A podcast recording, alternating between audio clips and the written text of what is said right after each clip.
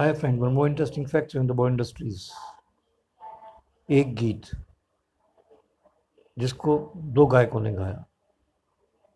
गीत के बोल थे, चल उड़ जा रे पंछी के अब ये देश हुआ बेगाना।